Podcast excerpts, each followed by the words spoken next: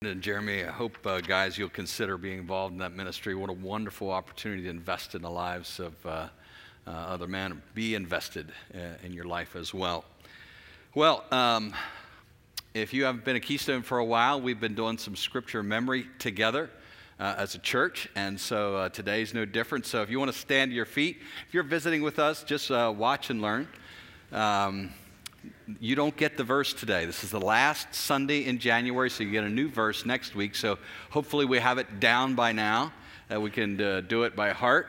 And you remember we say the reference first, and then the verse, and then the reference. All right, you ready to try this without any aids, no assistance? Thank you. Wasn't a rhetorical question. All right, here we go. Ready?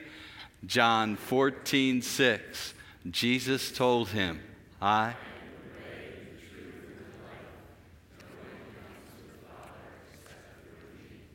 John. This is the word of the Lord. Nice job. You may be seated. Give yourself a round of applause for your good efforts. An enthusiastic round of applause for your own efforts. is, it, is it that early in the morning? Is that the problem? So, next week we'll have a new verse. It'll be in uh, your bulletin when you get it. And if you want to get a head start, Acts 4:12 is the reference. Uh, we'll be memorizing again out of the New Living Translation. And again, our hope is at the end of this year we have a, a good handful of verses. All of these verses are, are either about the gospel or, or gospel shaping for our lives. And uh, you'll end up with about 18 verses, I think, till the end of the year. And hopefully that'll be a blessing to you personally and also a great um, aid in your, uh, in your ministry with, with other people as well. Well, find the book of Luke, uh, chapter 9, this morning. Um, and by the way, if you are um, sort of person that kind of learns better by writing things down, we do have uh, sermon notes available for you each week. Uh, we don't put them in the bulletin because we used to do that and we just end up throwing a lot of paper away. Um, so if you're really interested, you're really serious about it, um, there's a little table between the two uh, sets of doors going out to the lobby. In the lobby, on the lobby side, and you can each Sunday morning you can grab one when you come in. Uh, if you don't want to do that, that's fine, uh, but just uh, know that it's there for you uh, each week. Uh, we're finishing up a mini series today that we've been doing the month of January. Next week, be back into a, a regular study of the book of Luke that we started last November called The Doctor's Cure. Uh, but we've been talking about uh, during this month are different kinds of loves that help uh, identify followers of, Jesus as followers of Jesus. And so we talked about the love that uh, for Christ that draws us to share the gospel with people. We talked about the uh, the love for the world, even people that we don't know, both believers. Um, maybe who are being persecuted, unbelievers who need Christ, to be able to pray for them, to be able to give to them, so forth. We talked about um, broad love about people that we really might not like or might not be interested in. Use kind of a case study of refugees and how we think about them and care for them. Uh, today we want to talk about a little something a little different. the title of my message is Deadly Love.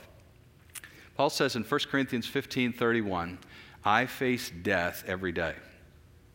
I face death every day. Now, the temptation is to look at that and say, Paul was a missionary, it was risky business. But Paul's concern, Paul, the reason that Paul faced death was not just because he had chosen a risky profession. It wasn't like he was deciding, um, I, w- I want to be a firefighter, or I want to be a police officer, or I want to be a soldier, and had to wrestle with, am I willing to run into a burning building and risk my life? Am I re- willing to go out on the battlefield fully armed and, and with all my gear on, but risk losing my life am I willing to take that risk and go this route? It was not Paul's, prof- it was not Paul's profession that put him at risk, it was Paul's confession.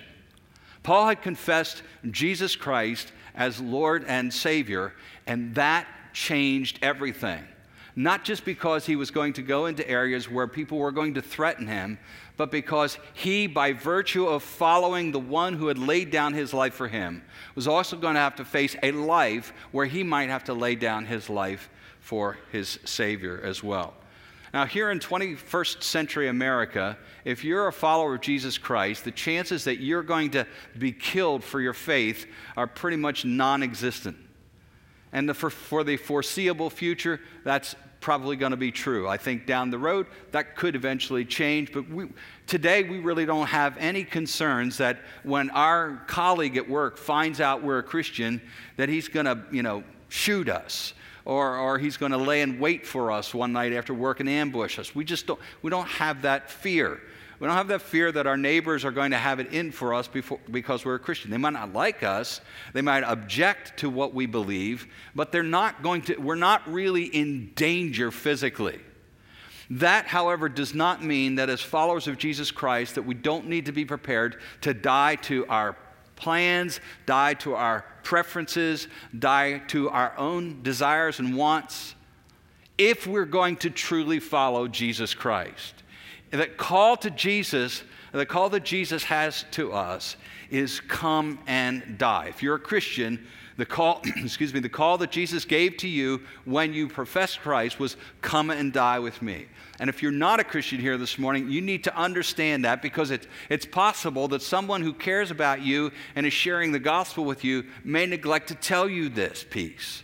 So we're going to hear Jesus' own words this morning and this uh, call to us uh, to come and die for him. And the tagline I want to use this morning is that he wants us to be prepared to obey him without regard to self preservation. Obedience without regard to self preservation. Obedience without preservation. So let me read, uh, let me pray for us, and then we're going to read just a couple of verses here in Luke uh, chapter 9. Father God, we, um, we who know Christ as we've just sung, are so grateful that Jesus did everything necessary to save us. But it is possible that we have not fully grasped what that gift to us has called out from us. Especially in a, in a, in a place, in a culture, in an era in which there's little threat to us as Christians. Truth be told, when we trusted Christ, there was not, there was no big danger on the horizon for us. It was a relatively easy decision, or it might have been. And, and perhaps there are some here this morning who've not really wrestled with Jesus' call, full out, full bore no reservations, no concern about self preservation call in their life. Just not wrestle with it. And there might be people here who don't know Christ, who have been contemplating faith. They've been just learning more bit about it as they have gone along, whether it's coming here or whether it's talking to a Christian friend or maybe reading something that's piqued their interest. Uh, who need to know what is the cost that Jesus demands?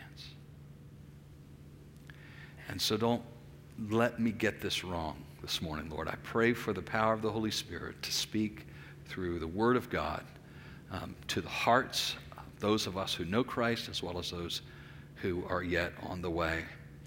And because the enemy hates you, hates the gospel, hates, um, hates it when uh, the people of God go full out for Christ without any reservation, we know that He would like to confuse us this morning, uh, make me get it wrong, um, blind us to the truth.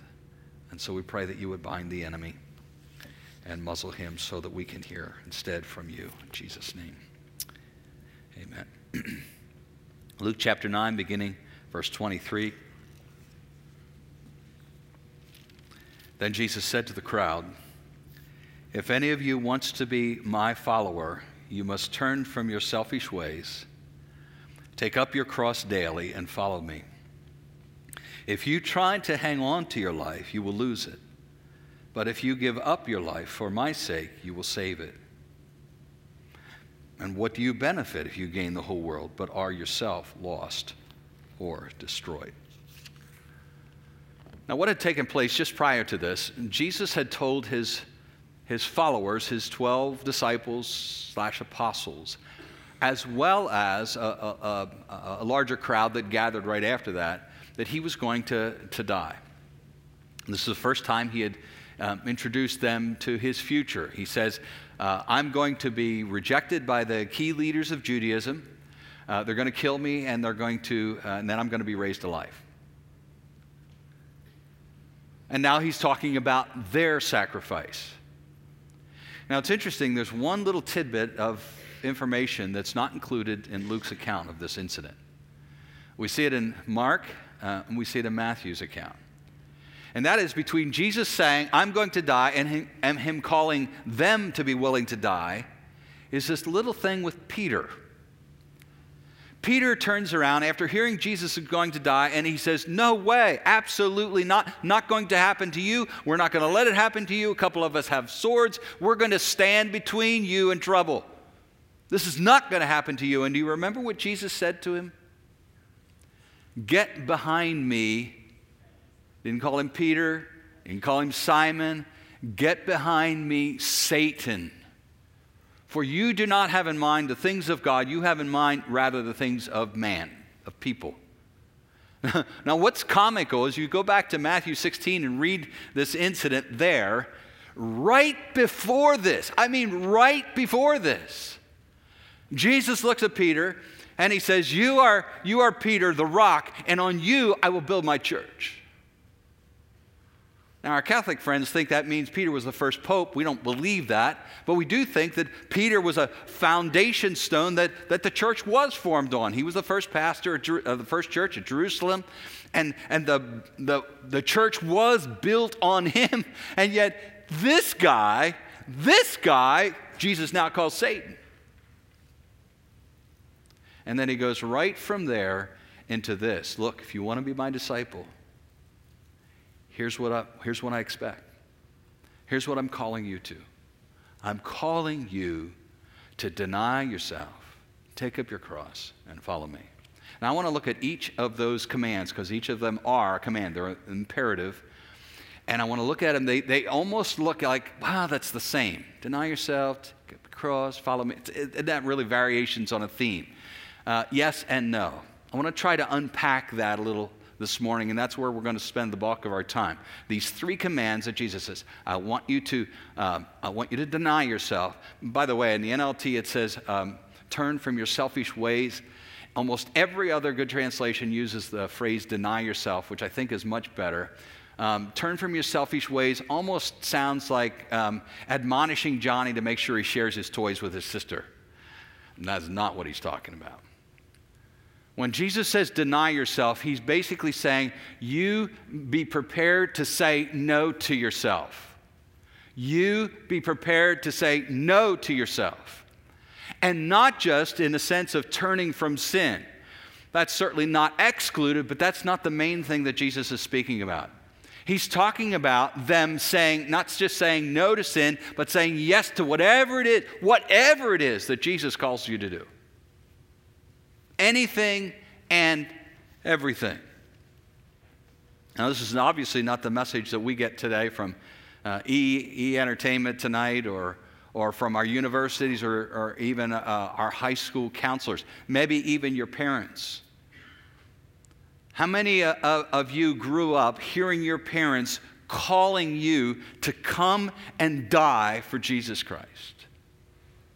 What do we do as parents? We put a fence around our kids to make sure they don't get damaged, make sure they don't get hurt, make sure there's no threat to them. But by the way, Christian parents, I would challenge you to ask yourself is that what the Bible calls us as moms and dads to do? 61 years ago this month, in the jungles of Ecuador, five men who had gone there to reach the Waorani people with the gospel were speared to death by those very people. Now, they left behind five wives and a passel of children. And the world was asking, and this became, this became literally global news, 1956. Ended up, the story ended up on the cover of Life magazine. Some of you don't have a clue what that is. That was a big deal magazine years ago. Pictures of uh, one man lying in the Kuraray River with a spear through his back. And the airplane that was on that sandbar in the, in the river, stripped of its fabric by the Waronis. They fled back into the jungle, burned their homes, and fled fearing retribution. And the world asked, why would anyone go to the jungle and take that kind of risk? The men that were killed, these were men who, were, who had uh, great skill mechanically, who, who were class presidents, who were, um, were uh, nationally renowned orators and debaters, athletes. These, these were men who could have done anything they wanted to and been successful. And instead, they went a place that most people had never heard of they took their families into that dangerous place. And they left their wives widows and their kids fatherless. Luke chapter 14, verse 26, this is what Jesus says. If you want to be my disciple, you must hate everyone else by comparison. And then he talks about all the folks we love most your father and mother, wife and children, brothers and sisters, yes, even your own life. Otherwise, you cannot be my disciples. This is the kind of thing that the cults have twisted in extreme groups and saying, you know, if you want to really follow Jesus, you have to leave your spouse and go your own way and turn your kids over to us and let us raise your kids because this is what Jesus, they, they, they, don't, they haven't looked at the breadth of Scripture, number one. Number two, they haven't understood Jesus' purpose. I heard one guy describe it this way. He says, I love the Seattle Seahawks. Why? I have no idea, but Tina, I, some, I know some people do. He says, I love the Seattle Seahawks. He said, but if I'm watching a game and my wife needs to go to the hospital, I don't keep watching the game. I love my wife more than the Seattle. That's Jesus' whole point. He's not saying you shouldn't love your wife. In fact, the scriptures say we should love our wives as Christ loved the church. He's not saying that wives shouldn't love their husbands. Titus 2. The older women in the church teach the younger women to love their husbands and love their children. But in comparison, in other words, if I have to pick and choose, between saying yes to Jesus and yes to someone else I love dearly, Jesus is going to call me out. Are you willing to do what I want you to do, even if it costs you your life, even if it risks someone you love, or even, even if it ultimately says no to someone you love? Do you understand why people who were initially following Jesus began to filter away and say, This is hard teaching. It is hard teaching. But it's what Jesus calls us to do deny ourselves. Love for Him that eclipses all other loves, both for other people as well as for myself. Now, again, most of us aren't going to be called to, to die for Jesus. So, uh, you know, at ground level, 20,000, uh, 2017, what kinds of things might come into play? What kinds of things is Jesus calling me uh, uh, to deny myself in on a Monday morning in Strasburg, Pennsylvania? We have a lot of young parents in this congregation. Betty and I were young parents once. There are some advantages to getting old. Don't miss those days. Well, I miss some parts about them. But it's a struggle, isn't it? You, I, remember feeling as a young dad for much, many of the years when I was raising, uh, we were raising our children, like a failure. Anybody identify? You just feel like you don't get it right. You don't do it right. You, you're trying, but both with how your kids react to you, as well as with you, as you look and say, God, what do you want me to do with these kids? You, you feel like you just don't get it right. And by the way, young parents, you won't. That's why you need the grace of Christ. You're going to make a boatload of mistakes. And those mistakes you are, being, uh, you are making today so that you can help your kids when the grandkids come along.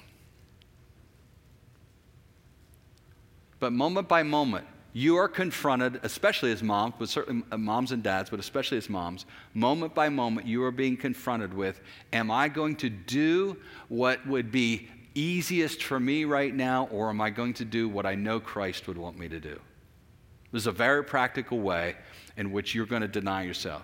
You may be working on a project, the kids are quiet finally for once, and you're working on something that you're enjoying and then a squabble starts up between the two, uh, the two of them. They're fighting about some toy or who knows what, and you just want to ignore it.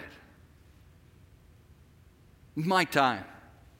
Maybe even get up and close the door between the two of you. It may be an issue of discipline. It may be an, an, opportunity for you to connect with your child down at, at eye level instead of just phoning in your parenting. But you know, you know what Christ would want you to do. Deny yourself. Jim Dobson had a book years ago Parenting is Not for Cowards. Marriages. Mm.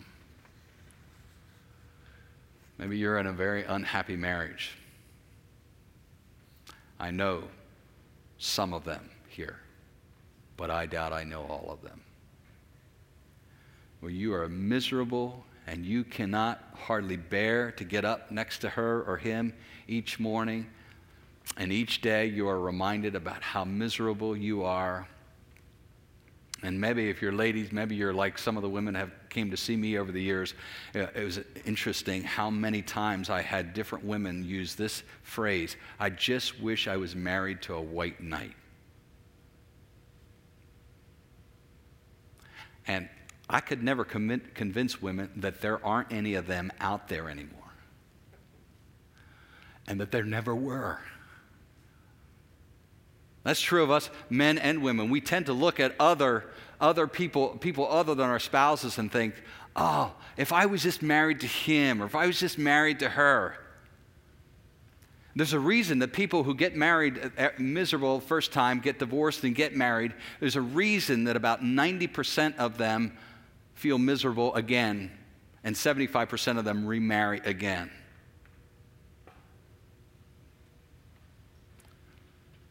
And you know deep in your soul what Christ wants you to do with that marriage. And not just to endure. But what are you doing? What are you doing with the power that Christ gives you, the grace that He gives you? What are you doing to nourish that relationship? What are you doing to take responsibility for your own sins? I know that you know uh, verbatim every flaw that your husband or your wife has. Do you know yours as well? Have you reckoned and come to terms with your own sin before God and dealing with that instead of always criticizing her or him? These are the kinds of things that Jesus means when he says to deny ourselves. There's a lot of sins that we are warned away from. And one of them that's consistent throughout the New Testament or repeated throughout the New Testament is not returning evil for evil. So somebody's gossiping about you, and you have the means by which you can exact payment in kind. You have the network, you have a way that you could get even with them. Are you going to do it? They made you look bad? They're spreading lies about you, rumors about Are you going to do it? Are you going to do what you know Christ wants you to do? Romans 12, 17, among other places. Never repay evil for evil. And we justify it, say, well, I, I, I mean, what they said wasn't true. I mean, even think about Jesus. There was a lot of things that people said about him that weren't true, even at, at his trial It says he did not open his mouth. Denying myself means opting for what Christ desires instead. Increasingly, this is especially geared toward young people, but it's not exclusively toward young people. Increasingly, people who profess Christ are drawing unbiblical conclusions about things. And it's not just one issue, it's a plethora of issues. There are people that you know, part of other churches, who believe XYZ is uh, true now and it wasn't biblically 20 years ago, vice versa. Are you going to, are you going to make sure that people's um, approval of you uh, is most important? Are you going to be sure that Christ's approval of you is most important? You don't need to be hostile and arrogant and mean spirited about what you believe, but are you going to stand with Christ and the Word of God, or are you going to waffle and say, I don't, really don't want these people to think bad of me. I don't want them to think I'm unsophisticated or odd.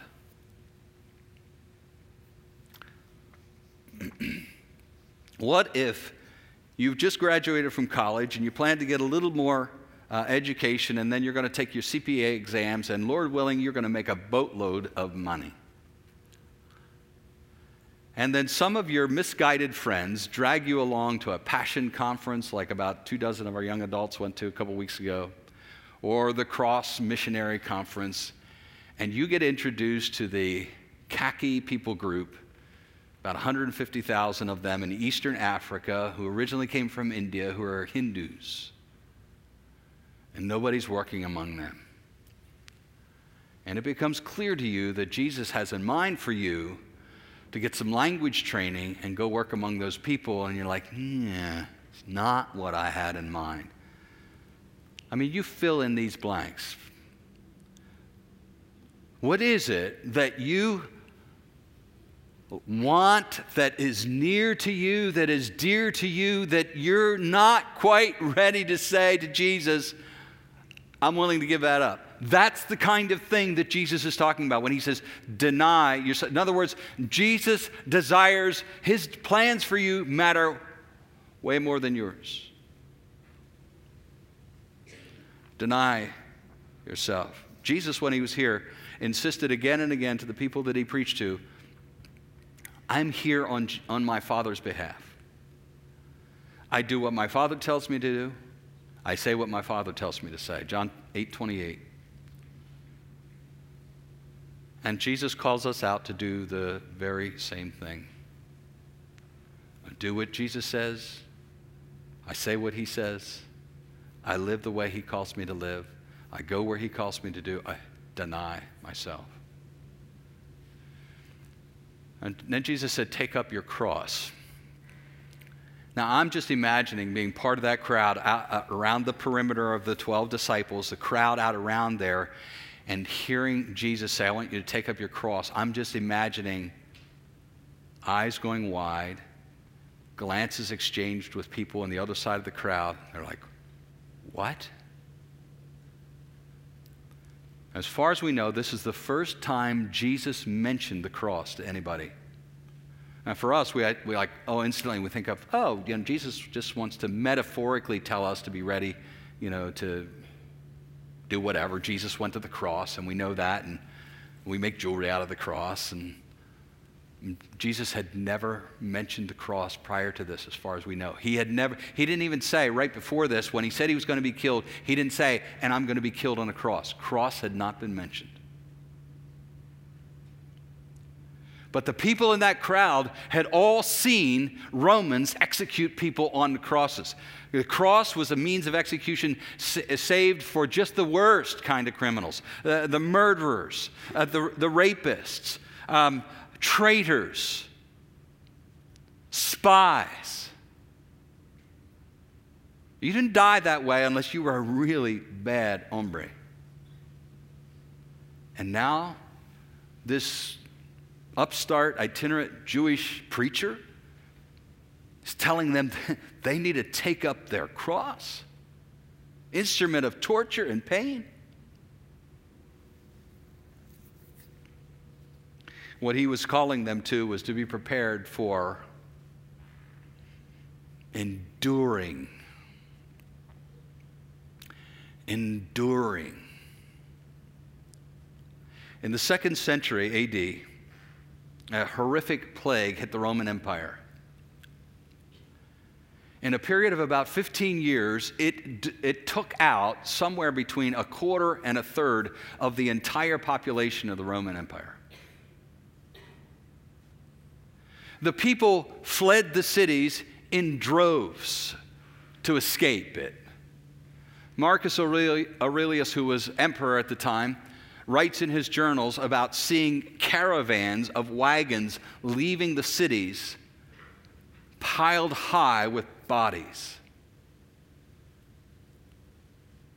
Everybody ran away except the people who had taken up their cross.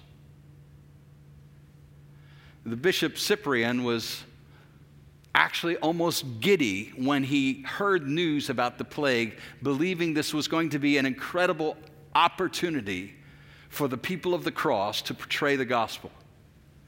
And so the Christians who stayed behind nursed the sick. They washed the bodies and buried them of those who died because, in many cases, family members had fled and weren't around to do that. They comforted those who grieved, those who had died, and they themselves died. And the world took note.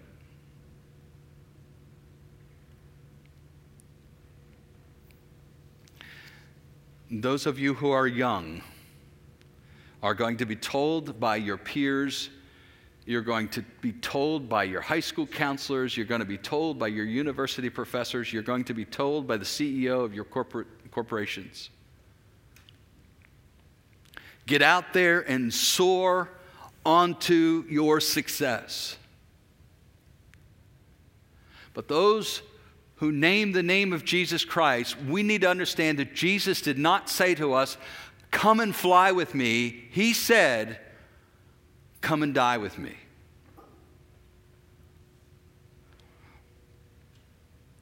And please don't misunderstand, I'm not saying that we should not excel in everything that we have before us. Jesus just wants to know if the everything comes before him. And then this last imperative.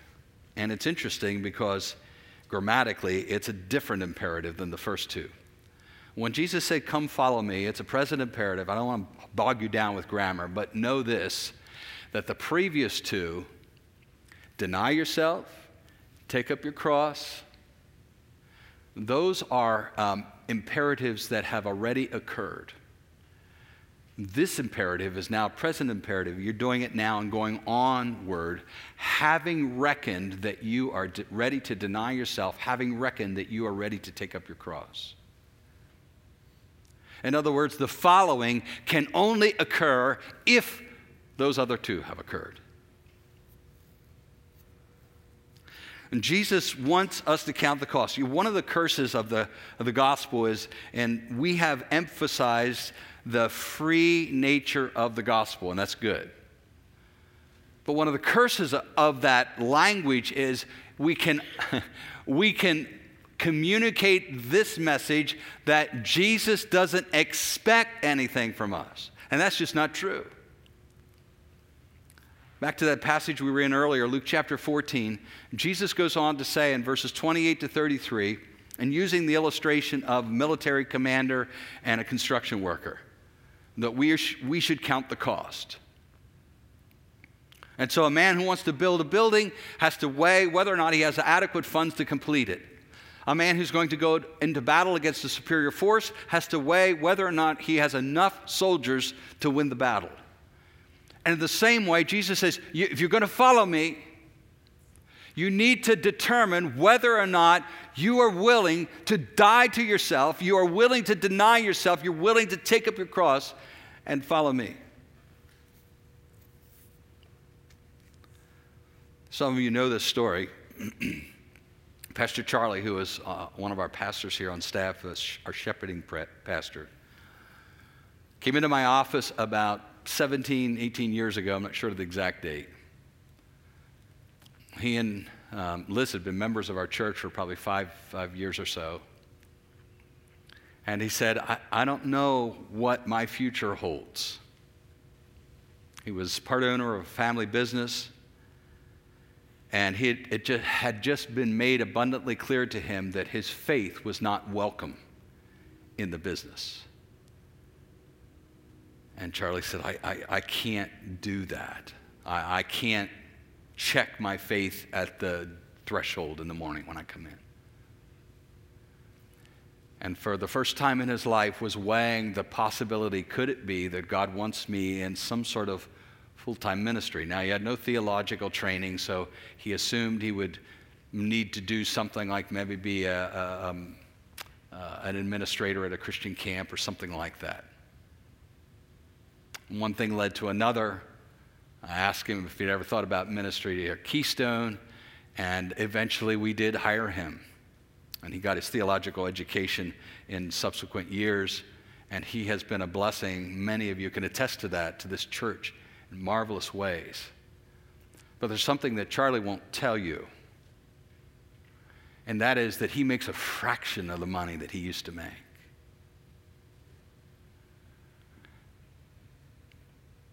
Because he concluded that's what it meant in those days to follow Jesus. Following Jesus, there is a high cost to that.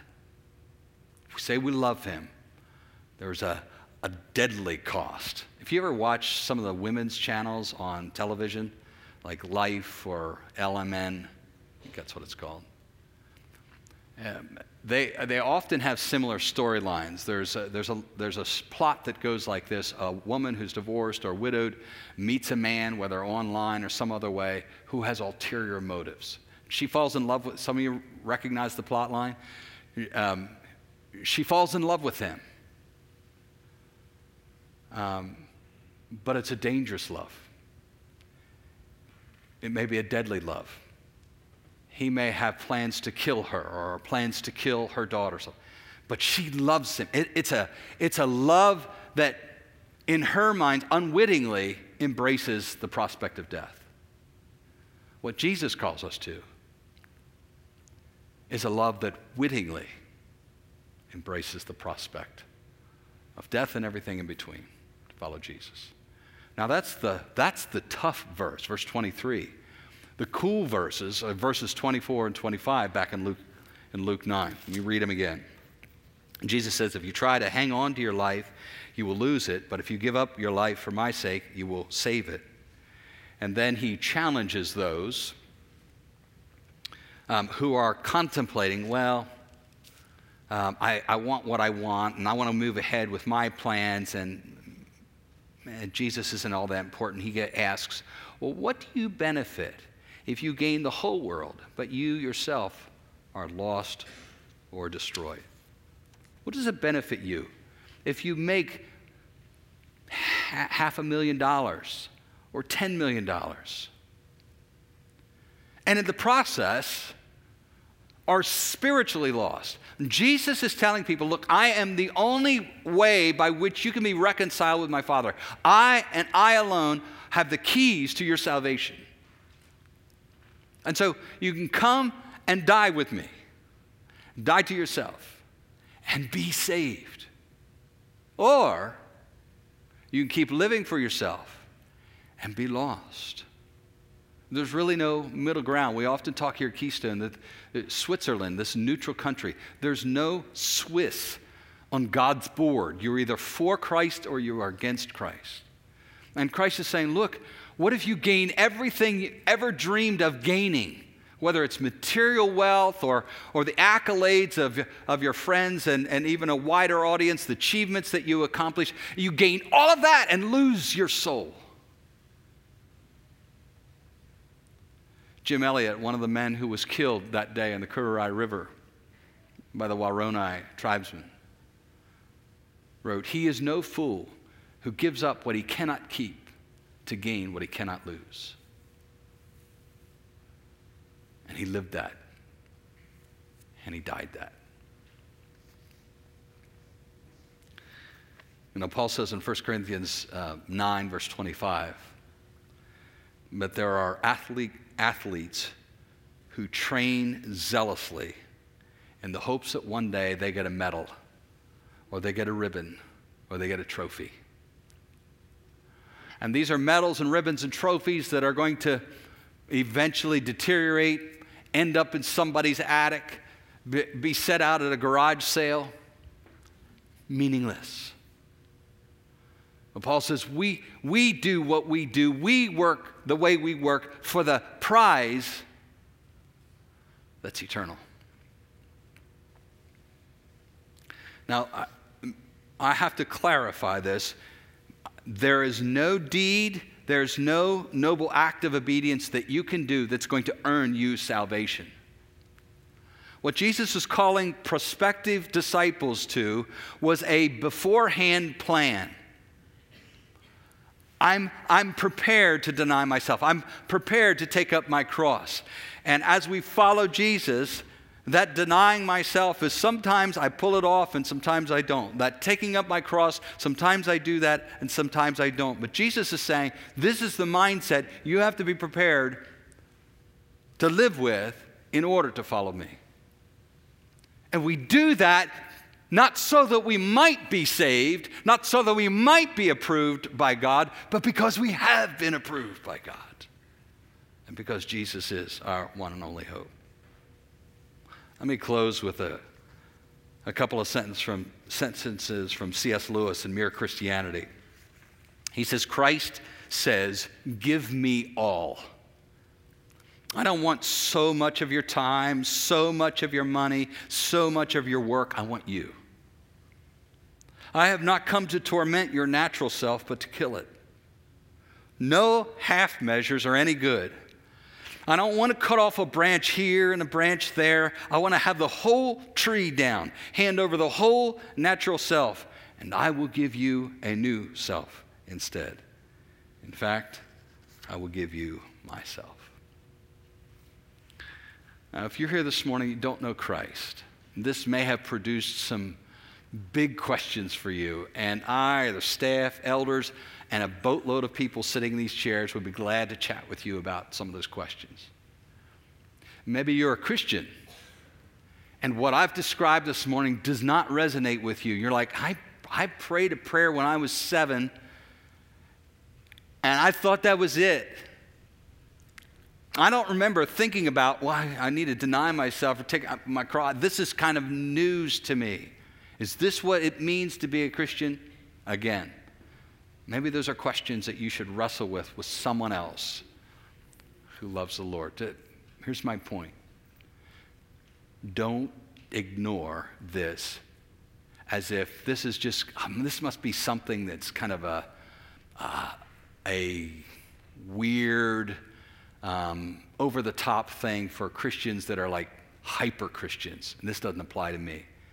If you profess to follow Jesus Christ, this applies to you and it applies to me. Don't blow by it. Father, thanks for Jesus.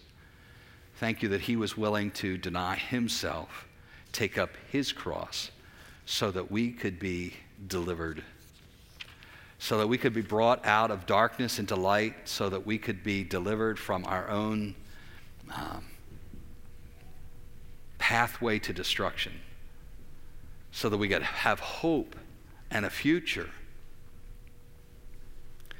And, and I think, Lord, about the American church, and I, I look at our counterparts around the world, and some of them in dire straits, living hand to mouth because they love Christ, living outside the village because they love Christ, in prison because they love Christ, um, at risk of losing their lives from family members because they love Christ.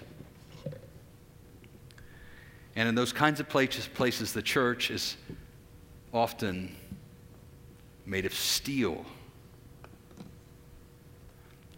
And perhaps with us, the, the winnowing has not yet taken place. And so I pray that this morning, these words of Christ might be in some measure a, a reality check for some of us, and maybe for some of us, a winnowing for the glory of God and for the strength and advance of the church, the kingdom of Christ.